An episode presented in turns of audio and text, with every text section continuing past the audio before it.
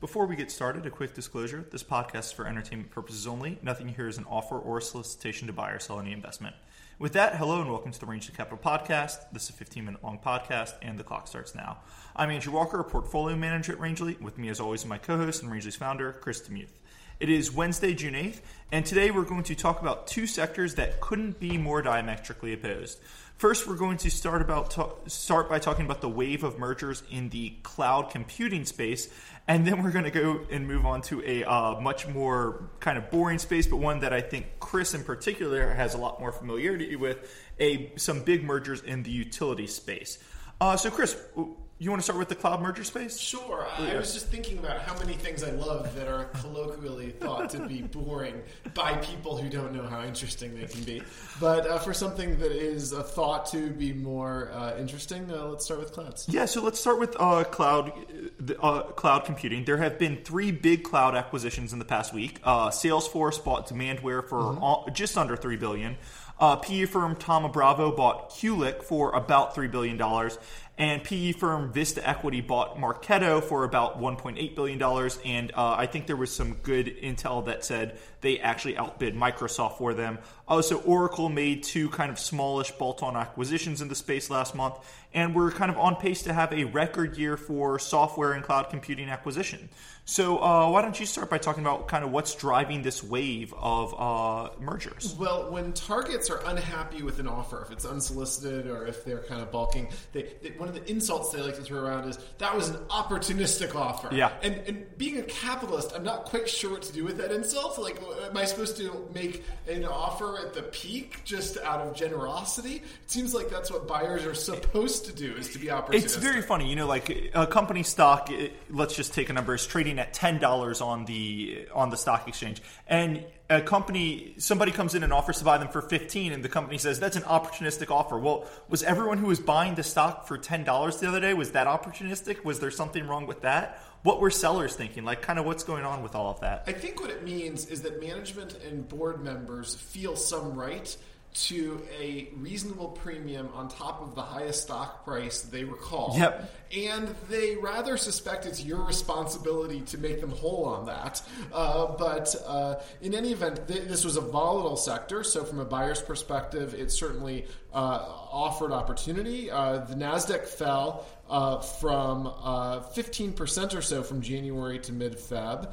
and the, the cloud index plunged by more than a third. Yep, yep. So uh, you know when when markets are volatile, kind of higher multiple stocks tend to fall further, and cloud cloud computing stocks tend to be higher multiple stocks. So their stocks came way down, and that kind of presents opportunity for buyers to step in and say, "Hey, now your prices look attractive, and we can kind of see an, a way to an accretive deal with your stock price at a lower uh, lower price." Go ahead. I have to say that for most investors and serious investors, it's not that helpful to think about volatility too much in terms of your wealth. It's much more useful to think in terms of earnings, of cash flow, of book value. That's what you actually own. And if you think about it in those terms, it wasn't nearly as bad for uh, the sector. And in fact, the uh, the economics are not only pretty good, but they're fairly analyzable from a private equity perspective. Yep, I, I think that's one of the big things that's happening here. Uh,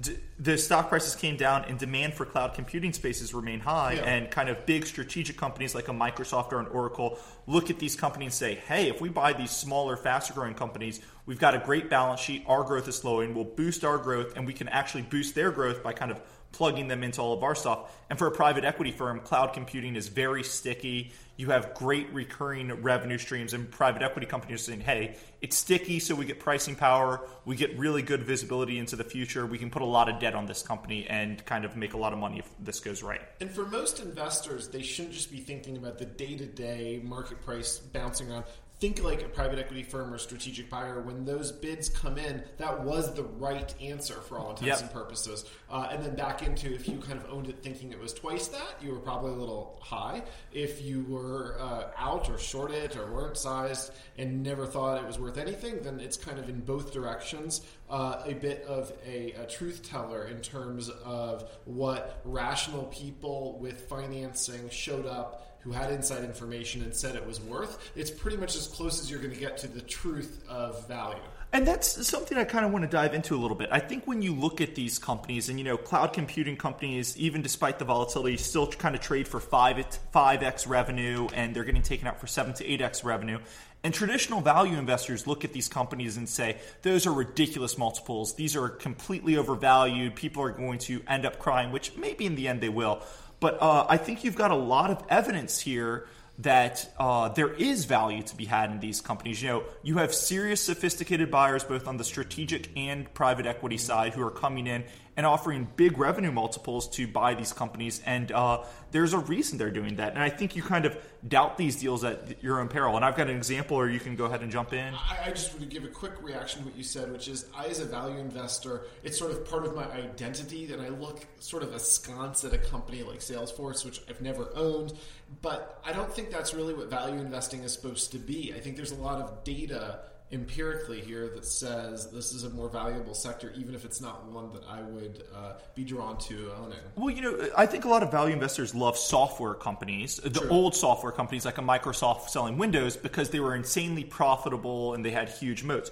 Well, if you really think about a cloud computing company, all they've done is they've take you pay $100 for Windows up front and they change it to you pay $33 per year mm-hmm. and that lowers your that kind of increases your revenue multiple but if you think of the stickiness of that business it's actually a much more profitable consistent business so uh, but anyway i think you doubt these deals at your own peril and i'll give one example salesforce uh, in I believe 2013, they bought Exact Target for 2.5 billion dollars, about 8x sales, which is very similar to what they're buying Demandware for. And at the time, people really mocked them for this deal. They said it was way too expensive. And in hindsight, actually, they probably got a great deal. Their stocks doubled, and one of the big drivers of their stock doubling has been Exact Target let them get into the marketing slash advertising cloud space. Go ahead.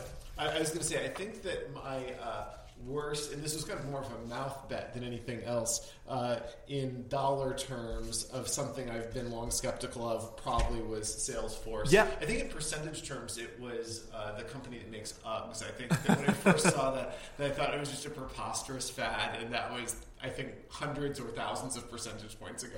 Thank goodness I didn't put any money on that. But for what it's worth, those are the two that I just didn't see. Yeah, Salesforce. I believe Salesforce and uh, Google actually went public around the sales time, and Salesforce's stock has actually beat Google's stock yeah. over the past. But uh, anyway, I think it's worth questioning. You know, this is a uh, podcast for investors. Uh, we've gone over the strategic rationale here. Do you see any opportunity in the space currently?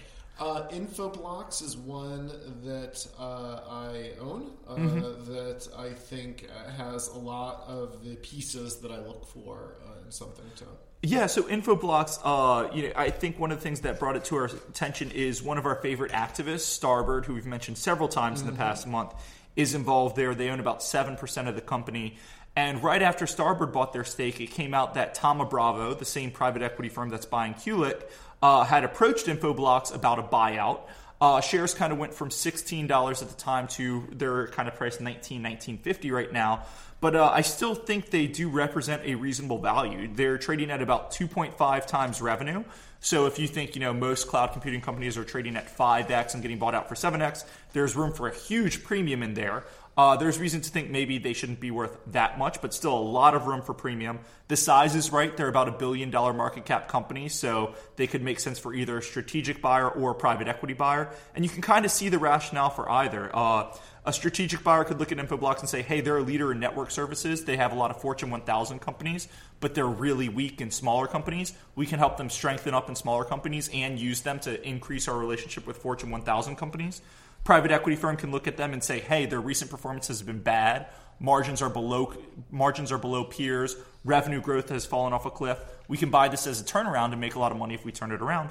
And uh, even without that, the company has a really nice balance sheet and is buying back shares. So maybe even without a buyout, they'll do well. Go ahead. Maybe qualitatively, it gets a little ding from some of the multiples we've seen in other deals, but I, I, don't think there's anything qualitatively that makes it substantively different. You know, sometimes you look at these and you say like, "Oh, this trades at 2.5x, but everything else trades at 5x. There must be something wrong with it." But if you look 12 or 18 months ago, this traded at 5 or 7x too. Mm-hmm. So you know, maybe it doesn't get there. Maybe there are some issues that mean it can't get there, but there's no reason it can't be four. It can't be four and a half. It can't even be even three would get you to a really nice price. So uh, I, I think all of that is within play. I I think that sometimes analysts can overthink companies when you look at the qualitative, subjective things that they like or don't like. I always jump on that concerned that you're double counting. That if you have such and such fundamentals and separately this charismatic, wonderful management of this brilliant strategy, that should be what leads to the fundamentals. Yeah. And you're double counting, especially if there's not some rapid change. If This has been going on for a while, uh, and so I just think it overthinks it to expect the the uh, the the deal multiples to be that different. Perfect, perfect. So why don't we uh, wrap that up Sure. and why don't we move to the utility space? And I think why we're going there is Great Plains, ticker GXP, is buying Westar, ticker WR.